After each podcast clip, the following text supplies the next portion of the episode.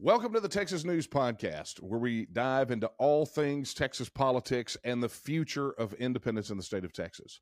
On today's show, we're going to discuss how the Texas GOP rejected 139,456 petition signatures that were submitted to them to put TEXIT on the ballot this March, and in the process, screwed the voters of Texas. We're also going to discuss exactly how we're going to fight back and how you can help. So don't go anywhere.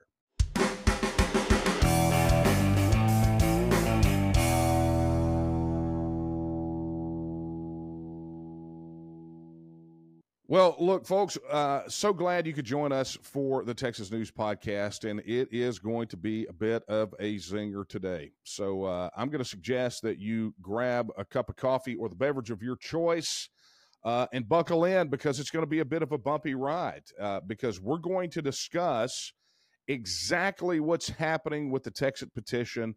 Uh, uh, we're going to break down uh, what, what is happening right now with the Texas GOP and we're going to talk about how we're fighting for you. Uh, whether you sign the petition, didn't sign the petition, if you want a vote on TEXIT, we're going to talk about uh, exactly how the TNM is going to go to war for you. And, and it's going to be, um, I, I got to tell you, when, when you when you hear this saga, you will understand why we fight so hard, and, and it will make a lot of sense the the times that you previously have heard me say that we have to fight twice as hard for half as much. So, um, I, you know, I, I, think it's important for those joining the podcast, listening perhaps for the first time, or perhaps to uh, you know the the people from the Texas GOP leadership uh, that are tuning in to get a sneak peek. Um, buckle up, Buttercup, because uh, I'm about to give it to you with both barrels. So, for those uh, that don't know what this TEXIT petition is, what it's all about, just briefly let, let me explain it before I just direct you to previous uh, podcasts or to the TNM website. Uh, essentially, what we have here with this petition, just a recap, is Texas is not what they call an I&R state. We do not have true citizen initiative here like many other states do. There is one narrow exception in the Texas Election Code 172.088 allows voters by petition to place a question on a party's primary ballot, something that political parties do every two years for the election. They actually put their own ballot propositions on there. Uh, and but but what this does is it allows voters, right? It allows the people to put a question on the ballot. So let's say the party leadership. We'll, we'll speak of a hypothetical party here. Oh, I don't know, the Republican Party of Texas. Uh, let's say that they fail, right? Let's say that they fail to listen to the voice of voters in their party and they fail to put a question on the ballot themselves. Well, this statute gives a mechanism for Texas voters to go by petition and place that question on the ballot themselves. And I got to tell you, it is a high bar, right? You'll you'll hear people that criticize uh, the the petition effort and and how many signatures we have to get and think it's a piece of cake. They have absolutely no idea what what they're talking about. It is an extremely high bar, and I'm gonna actually uh, when I, uh, get a little bit later uh, in this podcast, I, I'm going to give you some perspective uh, and, and, and it comes from a court filing, a, a federal court case dealing specifically with petitioning in Texas. And so stay tuned for that context. You, are not going to want to miss it. But but I want you to understand this this provision in the Texas Election Code. It was added in 1985 and has never ever ever been used. Not once. Uh, in fact, you will, uh, if you've kept up with the TNM uh, for any length of time, you will know that this was indeed our fourth attempt to get the TEXIT question on the primary ballot. Okay, so uh, we did it three times before. Uh, we we increased our numbers every single solitary time, and, and it was it, it's a difficult process, right? This is not some petition like you know i'm trying to get local option for liquor in my county or you know i want to i want to get um, you know something on the ballot uh, for my municipality right the, the the standards for this are exceedingly high okay so you know I, I think it's important for people to understand that uh, across every measure of this petition campaign this one here that we're talking about today we are making history.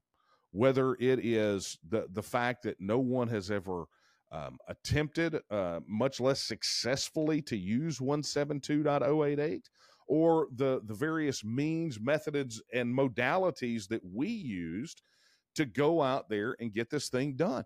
This is history making across every single solitary measure. Okay. So, uh, you know, g- good on us. Y- yet again, we make history, right? Much like when we got two planks on the Republican Party platform calling for a TEXIT vote, much like the fact that we got the Texas Independence Referendum Act filed twice, right? Everything we are doing right now is, is, I mean, it just, it's just history making. There's no other way to describe it. And it's not hyperbolic to say that. I mean, these things are in effect earth shattering. And look, that's a part of you and, and the organization. To go out there and, and do these things that actually make it in the history books. And and guys, I think we're getting ready to, to do it again related to this petition. Because while the political establishment may be dancing on the graves uh, of the petition signers, we're not done yet, right? So l- let me just kind of go through where where we are kind of or, or how we ended up or got to this point where, where we are right now. So the the petition itself by statute requires 97,709 signatures to place the question on the ballot. And the question we want to ask Texas voters is should the state of Texas reassert its status as an independent nation? Those of you who've been following us, you understand that that's actually the language that's in the Texas Independence Referendum Act, right? That is the question we want put to voters. And we understand this is an advisory vote only, it is a party's ballot proposition, but it is important nonetheless to push this issue forward, something the political establishment doesn't want. So when we launched the campaign back in June, there's a 180 day window by statute to make this thing happen. You got to collect all the signatures in 180 days. And by the time it was all over with, we collected not just 97,709, but actually collected a total of 170,097 signatures. Now, to show you that our standards were high, we didn't just throw any slop at this that we could get we actually rejected over 30,000 of those signatures, right? 30,426 were rejected as being technically deficient. And and what that means is is that they did not meet some criteria for the information that was required to be on the petition. For example, uh, we could not verify that that was the county that they lived in, or they left a county off, or you know they left off some required piece of information. We literally had people sign a petition uh, that or fill out the information on a petition uh, and forget to sign it, or they signed the petition but didn't give any other information. So we had to reject those. We we went before we even submitted the signatures and called out 30,426 of them. And then after, you know, after someone signed, they could contact us and we removed them. And we had 215 of those requests that we honored. And and again, statutorily, we were not required to do that. By statute, we were not required to honor removal requests. Right? By statute, that had to go to the party. That had to go to the chairman. And they had a certain amount of time to do that. But instead of just sending people over there and saying, hey, you know, we're jerks. We got your signature and, and it's ours now. So you got to go through these hoops. We honored those requests and, and literally pulled them out. So yet again, just and I'm setting the tone here so you guys understand that that we exceeded the requirements. Okay. Uh, but what that left was the number you heard me mention at the very beginning of this 139,456 signatures that we in turn hand delivered to the Republican Party of Texas on December the 11th uh, at at 12:05 p.m. And I say that not to be just overly specific, but understand as we move forward and we talk about the rationale behind Chairman Matt Rinaldi's rejection of this petition, that time and that date is going to be very, very important. But it's important to also understand that we submitted 33,619 signatures above the statutory minimum, right? That's 42.75% above the statutory minimum. So the statute called for 97,709 and we blew it out of the water. Uh, I mean, it's is it a shock? No, it's not a shock at all. But we actually told them that we were going to do this, right? I had a meeting with Chairman Matt Rinaldi on uh, the day before the state Republican Executive Committee meeting in December. Told him that we were going to be bringing the petitions in. I told him we would be there on December the 11th uh, to to bring them, and we told them at the SREC meeting that we would be bringing the petitions in. Uh, and we did it. And there's video. You can go to the website. You can see the video. You can see the article. I mean, we made sure to document everything. Okay. So understand that December the 11th, we delivered those petition signatures. And and granted, they had we gave them some days. We gave them time. We understand that it is a big pill to swallow. You know, here a hundred nearly 140,000 petition signatures calling for this. We know that the RPT has a a, a, duty under law to to do the things that they do. The chairman has to look at it. He can verify every single one of them. He can verify them by sample. He could just take the the statements at face value. But after a while, time rocked on a bit, and we heard nothing. Absolutely nothing. And so uh, I reached out the the next week on the uh, the 18th or 19th, and I spoke with the executive director of the Republican Party of Texas, Jen Hall, and specifically asked. I said, "Look, I, am getting asked. It's been a while. You know, wh- where are we at in this process?" And her statement to me was that, well, they were waiting to hear back from the Secretary of State. But then time kept going, tick, tock, and we waited and we waited and we waited.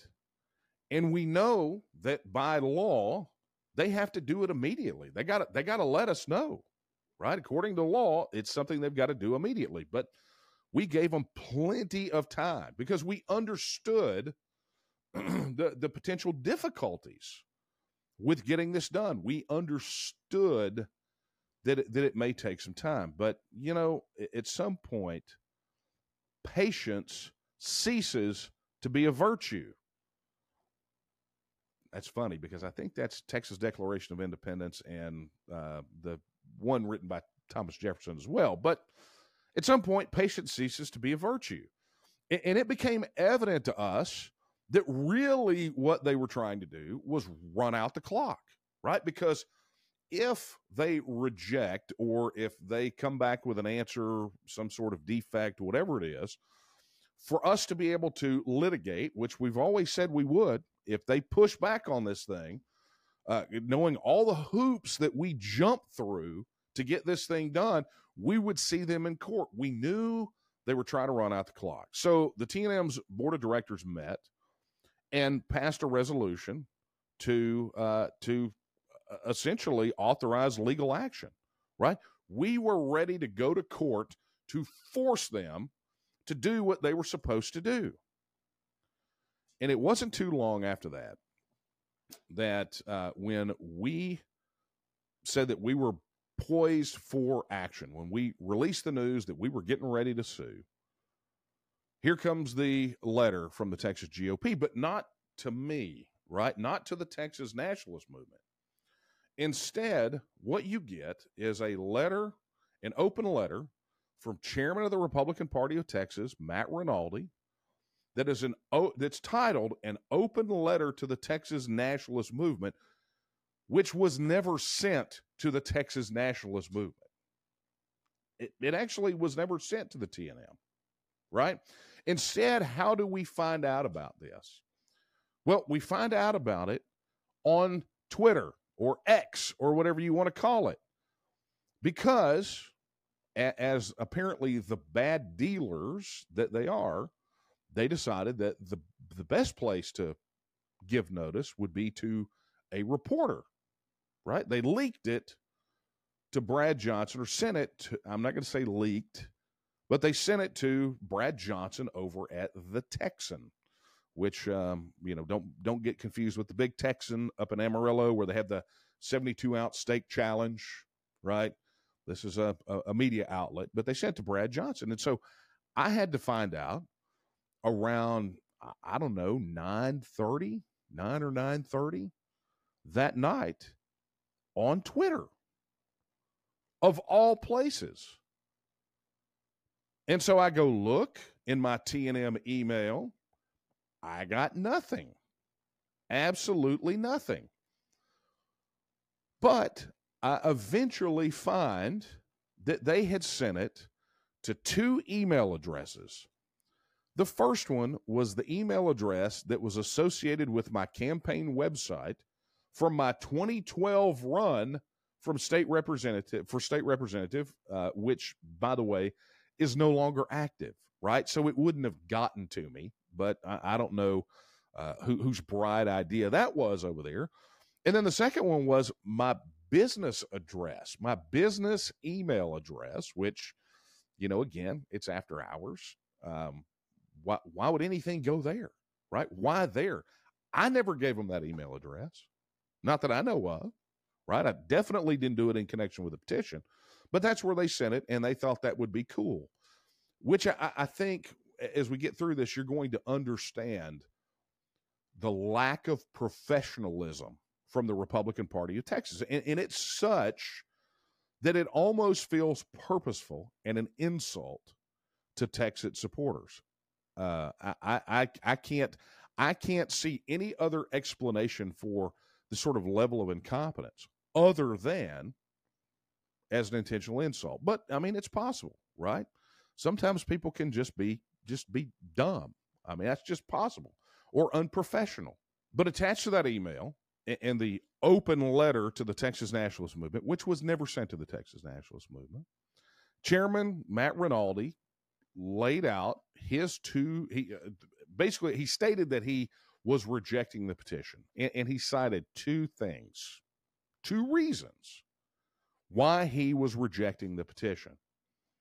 And, and I got to tell you, one of these reasons we sort of expected to to have a conversation about.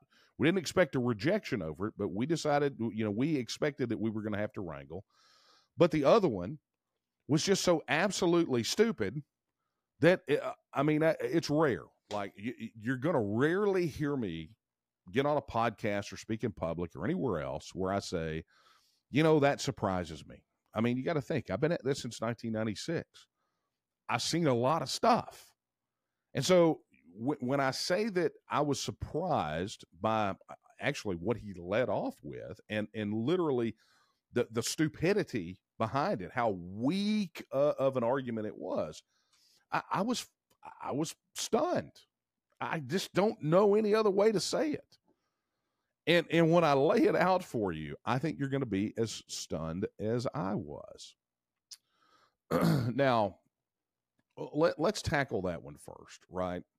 So Rinaldi says he makes the argument that the petition was not timely filed. He correctly asserts that we delivered the petition on December the 11th at 12:05. Right? We we actually have a, uh, a, signed piece of paper from Jen Hall that they received it.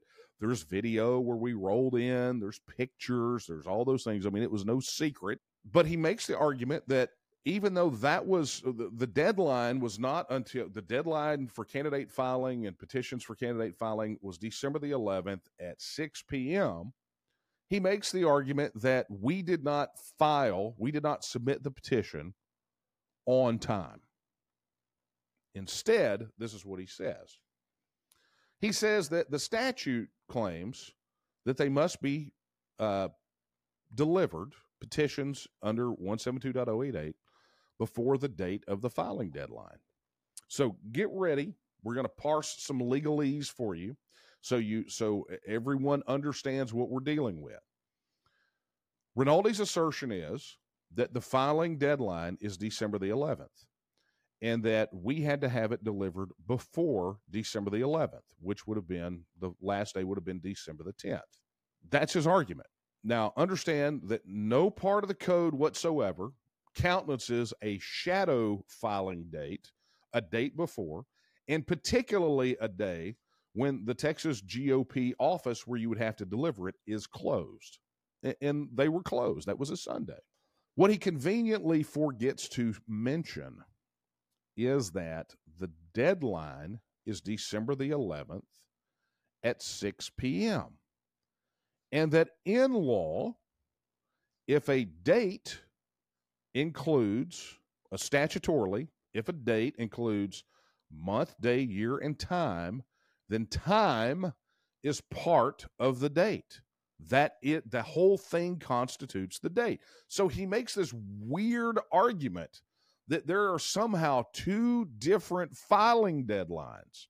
One on December the 11th at time unspecified and on December the 10th which is mentioned absolutely nowhere in statute, completely flies in the face of, of all law and all precedent and all statute. I mean, it is the stupidest argument you could possibly make. I mean, even year one law school students know that time is part of the date if it is specified. And so, literally, the the plain reading, the the legal reading, every way that you could look at what the statute says is that if you get it in before the filing deadline, it counts. And that filing deadline is December the 11th at 6 p.m., which we beat by six hours. But this is what he decides to lead with.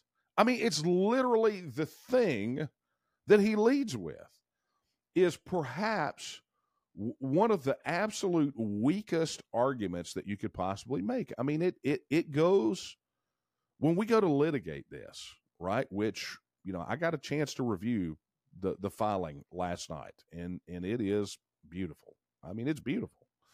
Um, but when we go to litigate this, that is the thing that dies the quickest. And, and I can imagine because every attorney that that we have shown this to is looking at that and looking at the statute and going, what in the world was he thinking? Just what what what was like what is the purpose? I mean, it's such a pathetically weak and unfounded argument that it really had no place. And and I go back to what I said earlier, which is it it just feels insulting. And, and I'm going to tell you, if it was for for the uh, purpose of swaying public opinion, right? To basically kind of bolster people that will pump him up and and make him feel good about rejecting this petition. Mission accomplished, right? Those people are tap dancing around talking about how we missed the deadline. It's like read the statute. Do you understand what the statute is? Do you realize the stupidity involved in making that argument? Because honestly, if they did, I don't think they would be out there crowing it so much. There is no way in the world that statute, that the Texas Election countenances a specified deadline and some shadow deadline that was pulled out of the ether. I mean, there's just not. That's just not the way that it works. It's not the way that it works in the basis of law.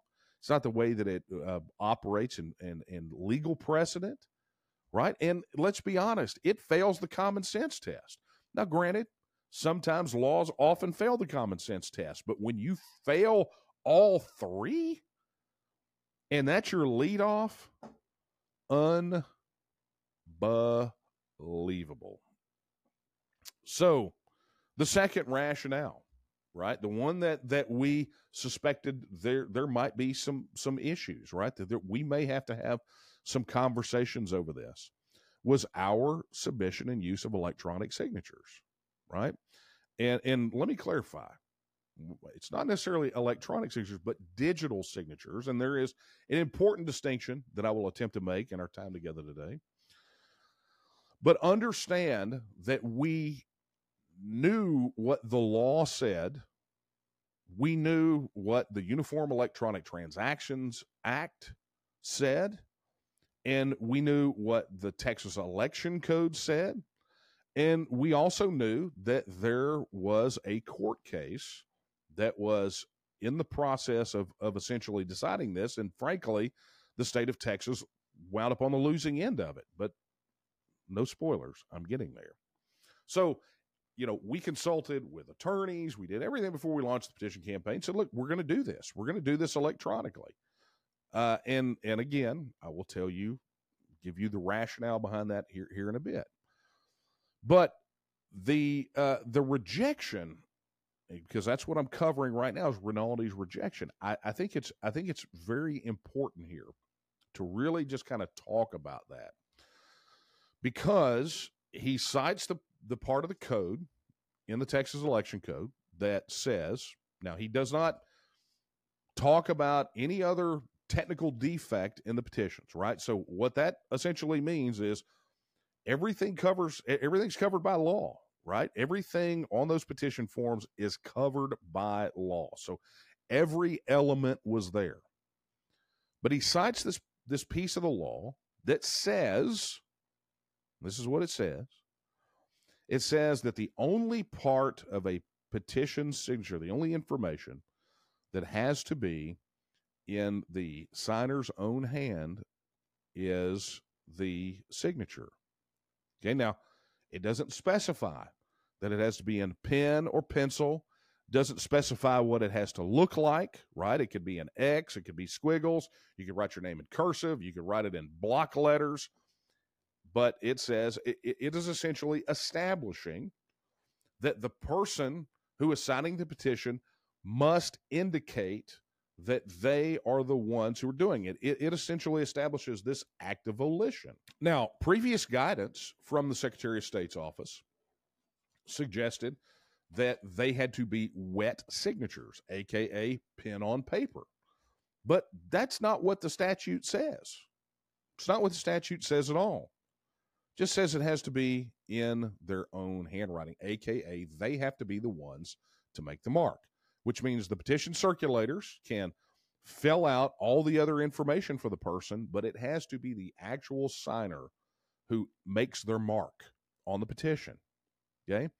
And and to bolster his opinion, he places a link to a PowerPoint presentation on the Secretary of State's website showing that same guidance that I talked about, about a moment ago about wet signatures. But you see, there's one major problem with his assertion. And his major problem is a law that was passed uh, many, many sessions ago, right? The last update to it was 2007. It went into effect 2009. And, and it's called the Uniform Electronic Transactions Act, right? And it essentially synchronized Texas law with the rest of the states in the United States in relation to electronic transactions and and the legality of electronically signed contracts. So I want you to think for a moment when you go to a website, you fill out a form and you check a box that I agree. That is by definition under the Uniform Electronic Transactions Act a a legally binding thing right? I mean, it, it, you're you're bound to the terms of that. But then elevate it a little bit more and think about when you ha- when you do banking and they provide a form and you have to go on and you have to use your finger or your mouse or you know one of their little drop downs to sign your name to a legal document. That's also covered in the Uniform Electronic Transactions Act. And the one with the checkbox or any mark whatsoever, that is by de- definition an electronic signature and anything that that sort of exceeds that, which is encrypted signatures, there's a whole sort of technical uh, definition for digital signatures. That's what it's called. It's a digital signature, and there there is a difference. Although both are covered, there is a difference between the two. Electronic signatures are a little less uh, formal, and digital signatures are elevated. And so, it, it's it's again, it's important for us to to remember these things, and and I'm trying to not get overly complex here, but I think you guys can handle it, right? Because as I as I show you and completely dismantle his argument, um, it's going to be important that you know these things. Okay, so the link that he placed to the Secretary of State guidance on the thing was quite interesting because the link didn't work you go to that link and you click on it and it goes to a place that says page not found. It's not there anymore. But what's interesting about it is it was on the Secretary of State's website until Rinaldi's letter dropped. So you have to ask yourself, why in the world would that be there? Why why would the Secretary of State go pull that from their website? right? Why would this prompt them to pull it from their website? Well, a couple of reasons, right? If you go to the TNM news site, you're going to find an article on there where I, I ponder whether or not the the Texas GOP violated the law in rejecting the petition signatures, right? And in there, I cite various uh, statutes about the applicability of the Uniform Electronic Transactions Act, which, by the way, some people who are opposed to that reading of it look at it and say, well, that just applies to the Business and Commerce Code. Well, that's not true at all. It's very clear in the Uniform Electronic Transactions Act that the scope of it also includes governmental transactions. Go- governmental actions are included in the scope and definition of a transaction. And when you read the Uniform Electronic Transactions Act, the law is very clear. It says if a law requires a signature, an electronic signature satisfies the law. There's no other way to read it. Uniform Electronic Transactions Act countenances very few exceptions and it specifies them, including it cannot be used for wills and codicils and things of that nature. There are some things that that the electronic or digital signatures cannot be used for. But the Texas the the things in the Texas election code are not one of them. There are some exceptions, right? That that are specified in other places. For example, you cannot use a digital signature on a voter registration. That's very specific, right? So the carve outs for this are very specific, and there is not a, an explicit uh, prohibition against it. And so, therefore, that law in the Uniform Electronic Transactions Act is the law. If a law requires a signature, an electronic signature satisfies the law. There are not two ways to read that.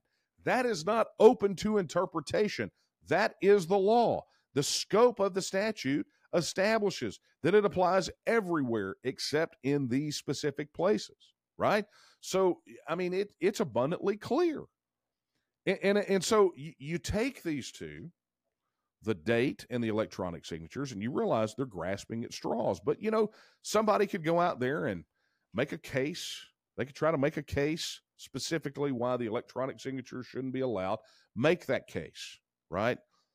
But the law is the law. And if you don't like the law, I just offer you the same advice that you offer people like us all the time. If you don't like the law, change the law.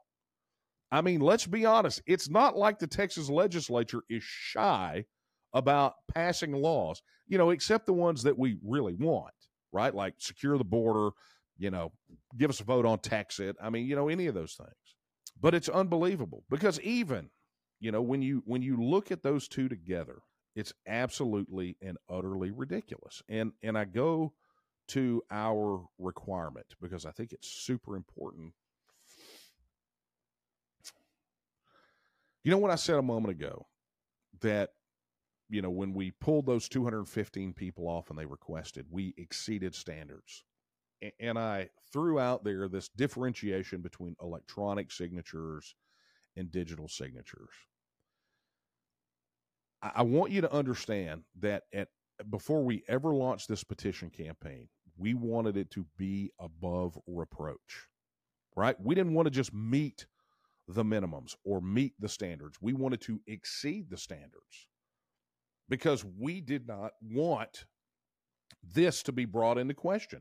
We didn't want them to have an opportunity to deny you your right. Now, when we launched petition campaign, it's still a Byzantine method. You still have to do a lot of ridiculous things because of the way the statute's written. But we knew that we wanted to exceed the minimum number of required signatures. And when we launched the electronic uh, aspect of this, we wanted to be sure that those signatures were above reproach. You know, we wanted to be very public when we came in. We came in six hours before the fi- the end of the filing deadline. We did everything right. We did it by the book, and then we did so, so more than that, right? We wanted to be sure that they had no legitimate excuse or rationale to deny you your voice on the future of Texas. But yet again, you know, they they don't surprise. I mean, uh, I definitely I definitely want uh, Matt Rinaldi and the Texas GOP to uh, arrange my funeral so they can let me down one more time. But I, I want to just concentrate one, one last thing on the e-signatures before I get to really kind of the bombshell about it, right? When I say that we exceeded standard, when I say that we exceeded the standard, uh, that that is not uh, an understatement, okay? Because if you will notice, the the if you will notice, the requirement it says if an electronic signature, if a signature is required by law, the electronic signature require uh, uh, satisfies the law. But we didn't want to just do electronic signatures, right? It's not as simple as having somebody fill in some information and tick a couple of boxes, right? We had to meet every aspect of this. And so what we did in our online petitioning in the in the digital petitioning was we implemented a piece of software that's used by companies like PayPal, right, for signing contracts for financial transactions, uh, private organizations for contracts like Habitat for Humanity, right? Another another large one that, that has a lot of legal things, and, and and even like the NBA uses the same software. We pulled out the stops. This was not some roll your own, you know, we developed it in house I mean, you know, we had to assemble it all together and make it all work. But at the core of it was software that meets every single standard for the Uniform Electronic Transactions Act, uh, the federal version of it as well. It's even, you know, it, it's even GDPR compliant, which doesn't matter for us because we're not in the EU. But I'm telling you that it meets every single solitary standard. So we were collecting digital petition signatures by law, which the signatures are encrypted, right? I mean, that's a requirement for it to be a digital signature. Uh, I mean, it, it, just every aspect of what we did exceeded the requirements. Okay. So I want you to think about in your life right now, in every aspect of your life, where, um, you know, since the UETA has was passed, where you use digital signatures. Think about when you have DocuSign or any of those things. The argument that they are making is that it's good enough for you to, you know, purchase property or engage in financial transactions or any of those things, but not to say to a political party that you want to be able to vote on a question in March.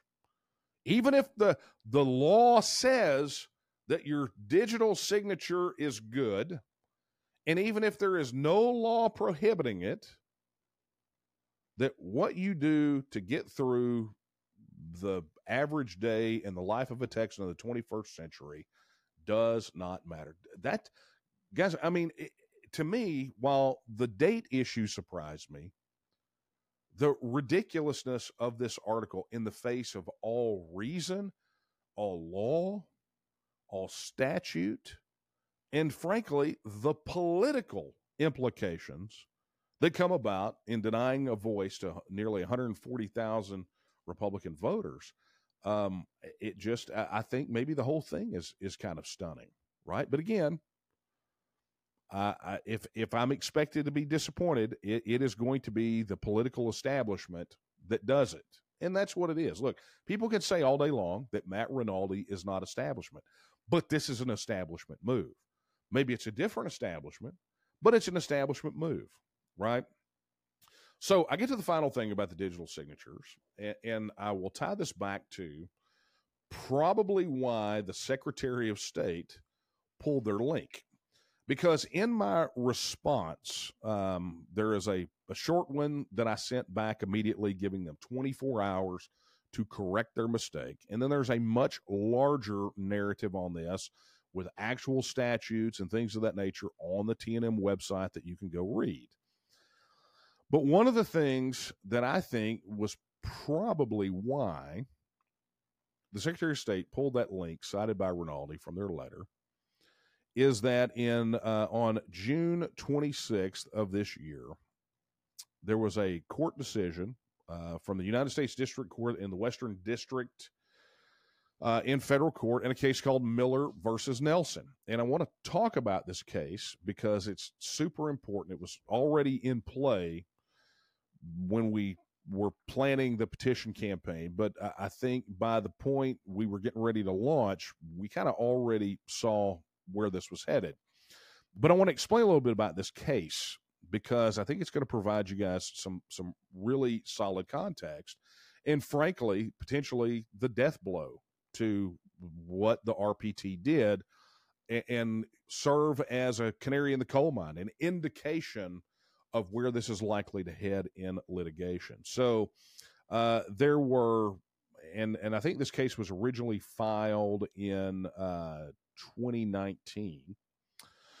But you had several defendants who were, you know, running as in wanted to run as independent candidates. You had uh, some of the what they call the minor parties uh, in Texas. You had the America's Party of Texas, Constitution Party of Texas, Green Party of Texas, Libertarian Party of Texas, all joined together and sue the Secretary of State.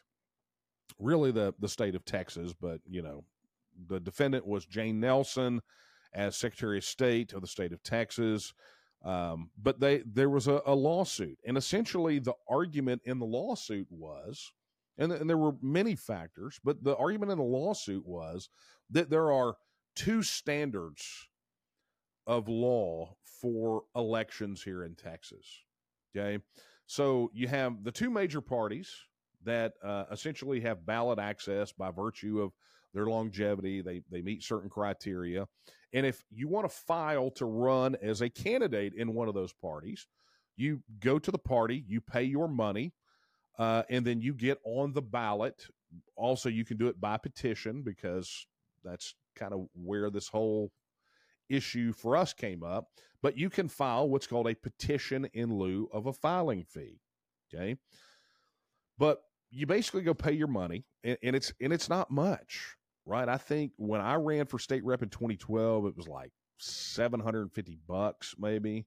Um, when I ran for lieutenant governor last cycle, I think it was a little over 3000 bucks, whatever it was. But you, you basically, you pay that money and you get on the ballot. And so what these plaintiffs argued in this case was that the Texas election code established these two different sets of laws because there is no mechanism in law for independent candidates or these minor parties to get ballot access just by paying money. You can't get on the ballot and just pay money. Instead, the Texas election code places up on these folks, anyone who wants to run that way, the burden of going and getting petition signatures. And, you know, while those petition signatures are kind of you know the the minimums are kind of small. Like if you look at to run for state senate or state rep, Um, it, it is a percentage of the votes cast in that particular place, right? Um, and this is for the primaries, right? I'm not talking specifically about them, but that threshold can be kind of low. But when you're talking about a statewide campaign, it's a very, very different story. And at the time the suit was filed, um, I think the statewide requirement to get on the ballot uh, as one of these candidates was like in excess of 100,000 signatures. I think it was, you know, not, uh, uh I think it, somewhere in that ballpark, right? Because they, instead of counting just the primary votes for this to get these guys on the general election ballot, they count the total votes cast in the general election for governor, and that they take a percentage of that. So I think it was like 106,000. So you had Whitney Bilyeu, um, who who argued, and she talked about it in in, um, in an article in the Texas Tribune when all of this case shook down, she cited specifically, and I think it was like a like a it's like a hundred and three hundred six. I, I can't remember, but that's not important. But what she said was, look, we got a problem here. And, and the problem is, and the reason that, and this is a paraphrase, why we went to court is that there are two standards. Republicans and Democrats can pay a fee to get on the ballot, but for us to get on the ballot, to get these independent candidates or to, you know, get on a statewide ballot, we have to spend upwards of $600,000 to collect the petition signatures that will hopefully get us on the ballot. And that's a that's an unreasonable difference, right? Two standards. If you run in the major parties, you, you pay your 750 or 3000 or whatever it is, and then boom, you make it all the way through the process. But if one of these guys wants to get on the ballot, well, all of a sudden now they've got to go out there and spend 600,000 and and that may have been the price in 2019. Uh, I know that in the last petition campaign, for us to hit the thresholds, the cost was going to be upwards of eight hundred thousand dollars. I know uh, that right now, as it stands, because stats came out in the middle of our petition campaign, that the average cost per petition signature for petition campaigns like this is 12 bucks a signature. So, you know, they're setting this insurmountable burden.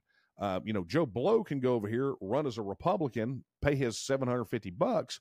But if you if you want to go run as an independent, now you got to just pay one about 1.2 million to get on the ballot. I mean, how ridiculous is that? So that was the the um, really the the the center of this lawsuit, the reason that this lawsuit happened. And so the judge, the judge, in his decision,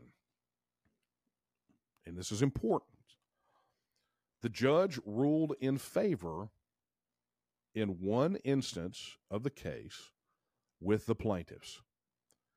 And here's what this one has to say, right? And and I, I don't have the, the final decision here, um, but this is what the, the court handed down and essentially said this is what goes in the order.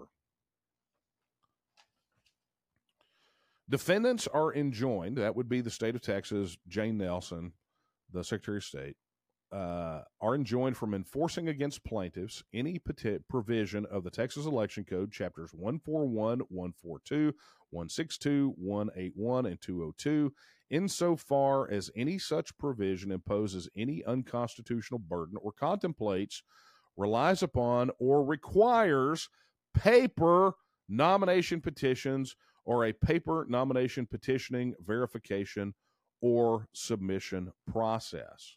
Okay. So uh, essentially, what you have here is a removal of the paper requirements. A federal court precedent showing that the courts upheld the right of these folks because of the inequity here to submit via digital.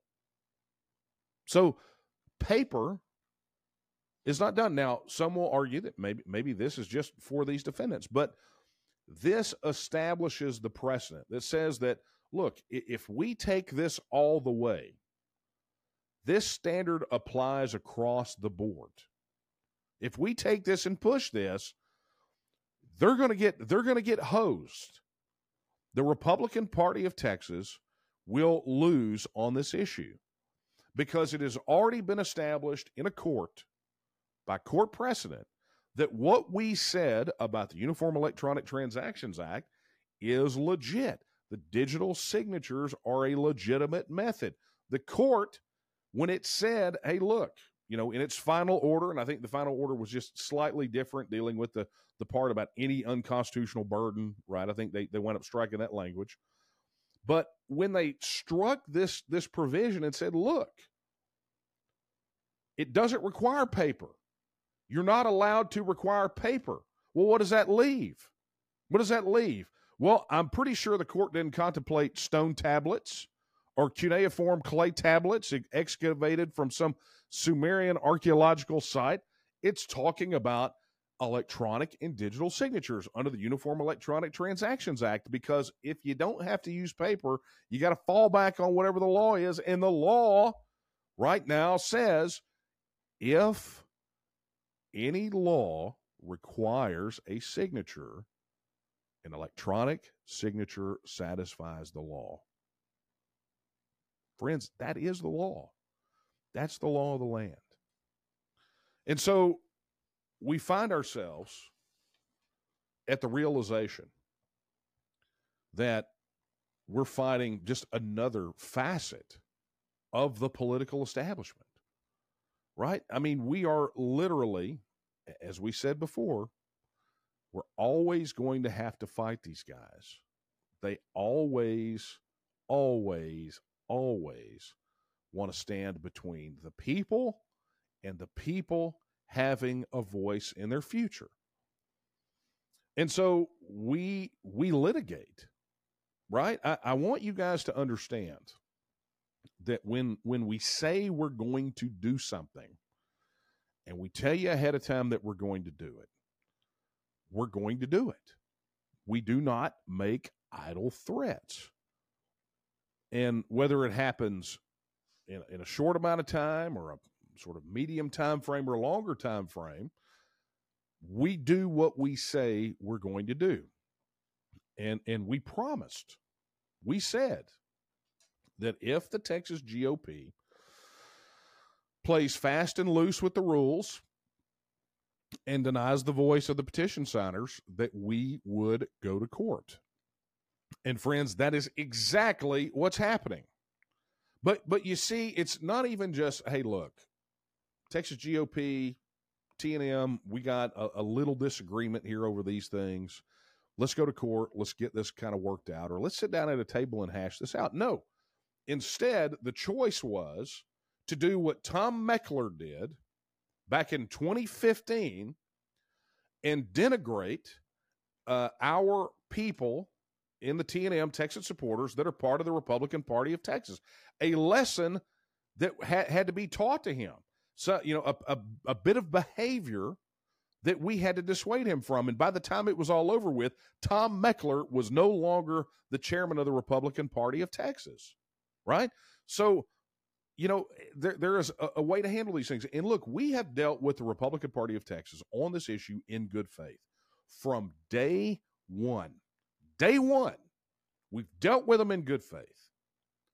And what we have received in return is being treated like trash, like detritus, like the the people that they're complaining about in the Texas legislature treat uh, voters.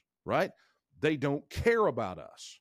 They want to hurl insults. And if you don't believe me, go look on social media at what these political establishment hacks are saying about people like you. And look, whether you're for Texit, whether you're against Texit, whether you are undecided about Texit is irrelevant uh, uh, because what they are effectively saying is that you are too stupid to make a decision on your own. And they're willing to insult your intelligence to get away with it. The, the issue with the timely filing, that is an insult to the intelligence of, of the average Texan. This idea about the electronic signatures is an affront to the intelligence and the common sense of Texans. They are treating the rule of law like a cafeteria plan. And I think it is absolutely, absolutely not a coincidence that the same time they're, they're over there tap dancing over Rinaldi's stupid letter is they're also on social media tweeting about Colorado and, and Maine's attempts to pull Donald Trump off of the primary ballot. My God, the hypocrisy. I mean, I, I you, you just you just wonder if they even read the crap that they put out. Because I'm going to tell you, this letter from Matt Rinaldi could have been flunked by an eighth grade civics student because it is so ridiculous. And and so you have to ask yourself if Rinaldi has been to some of you out there such a good guy for so long, why in the world would he do this?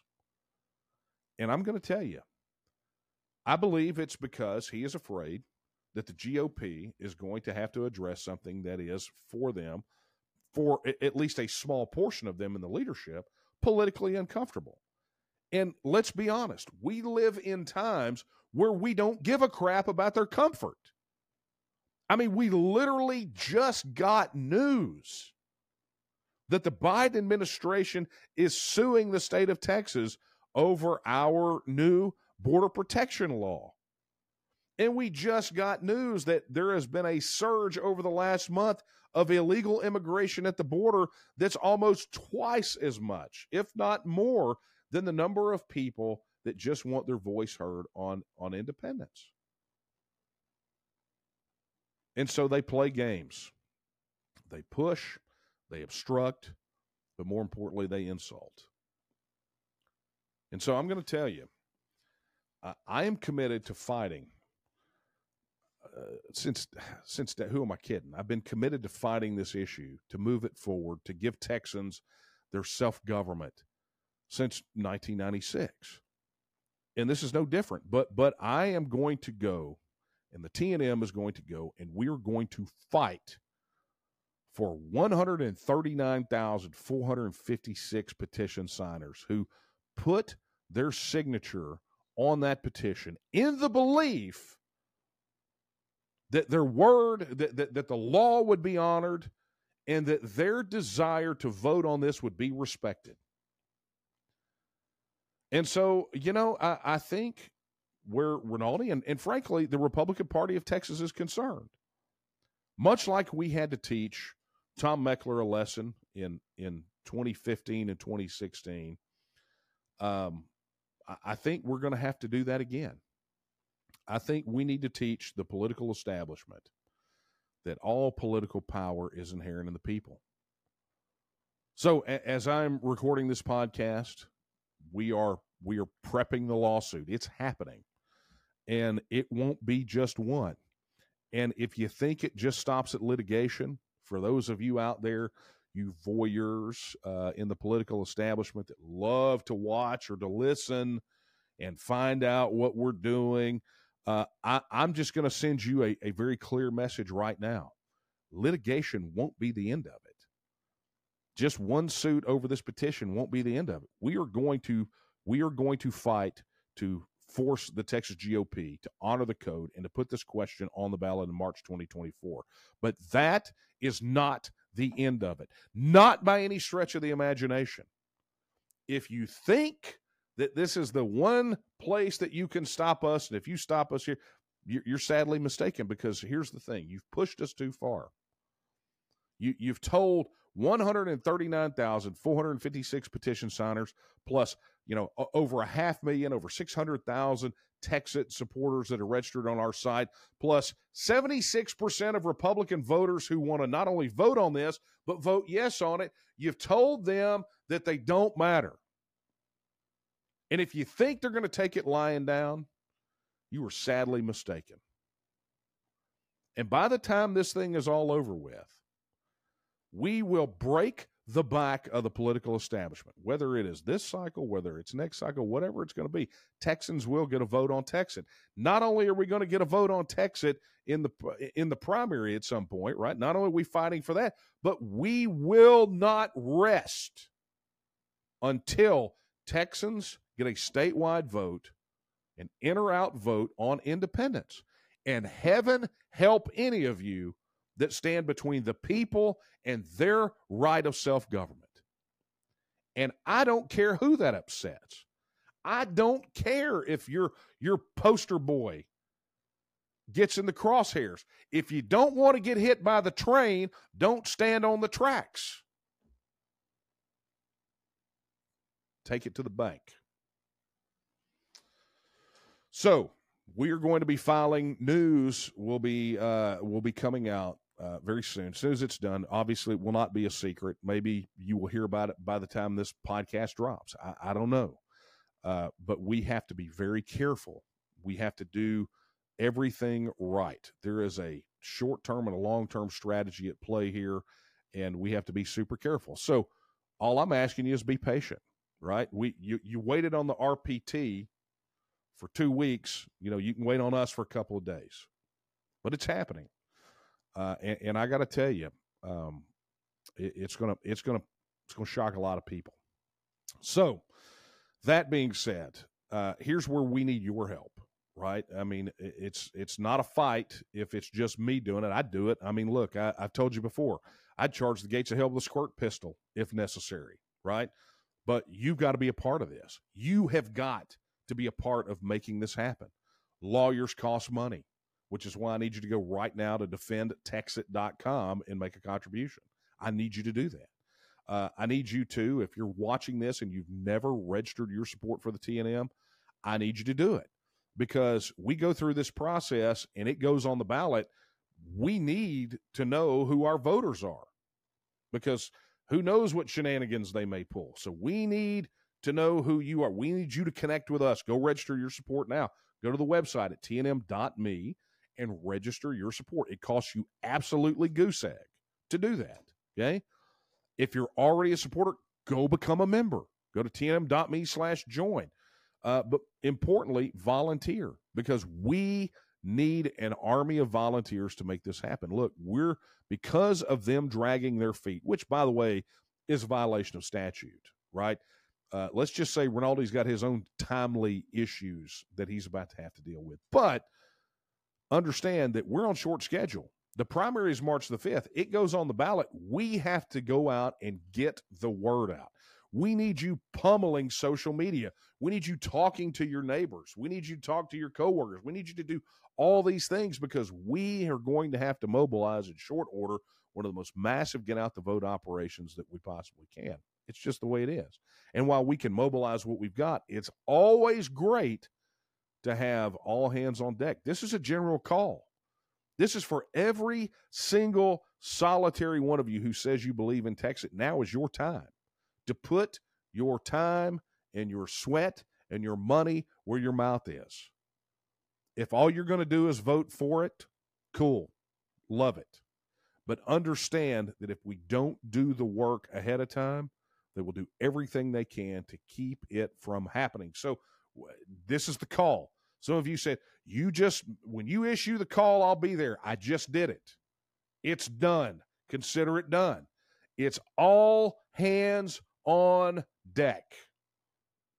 Because it's not just about getting the voters out to vote for Texas. We have got candidates every single solitary day pledging, signing the Texas First Pledge at taketexasback.com that they will uphold your right to not only vote on this, but support the, the will of the voters.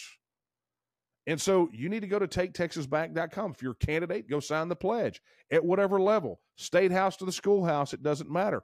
But it's important that you go find those candidates at taketexasback.com that you can vote for and get out and mobilize.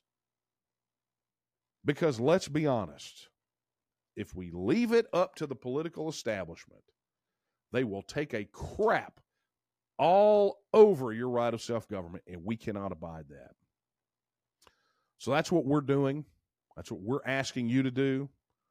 We're we're pursuing litigation. We're continuing to organize. We're continuing to hit these folks out here, and we're going to fight for every one of you. But you got to fight for it too. It's not enough for us to fight for you. You got to help fight for yourself. And I told you all the ways that you can do it. So that is, friends, the breakdown. That is the ridiculousness of the political establishment. This is literally all they've got. They've got nothing. They've got no arguments against Texas. They've got no arguments uh, uh, why you shouldn't vote for it. Nothing legitimate. They will always grasp at straws, and we will always have the intellectual, the spiritual, and the moral high ground, and we are going to win. And so, with that, my friends, that is a wrap for Texas News this week. I want to thank you so much for joining us. I uh, look forward to seeing you again with more Texas news and hopefully some great news about this petition.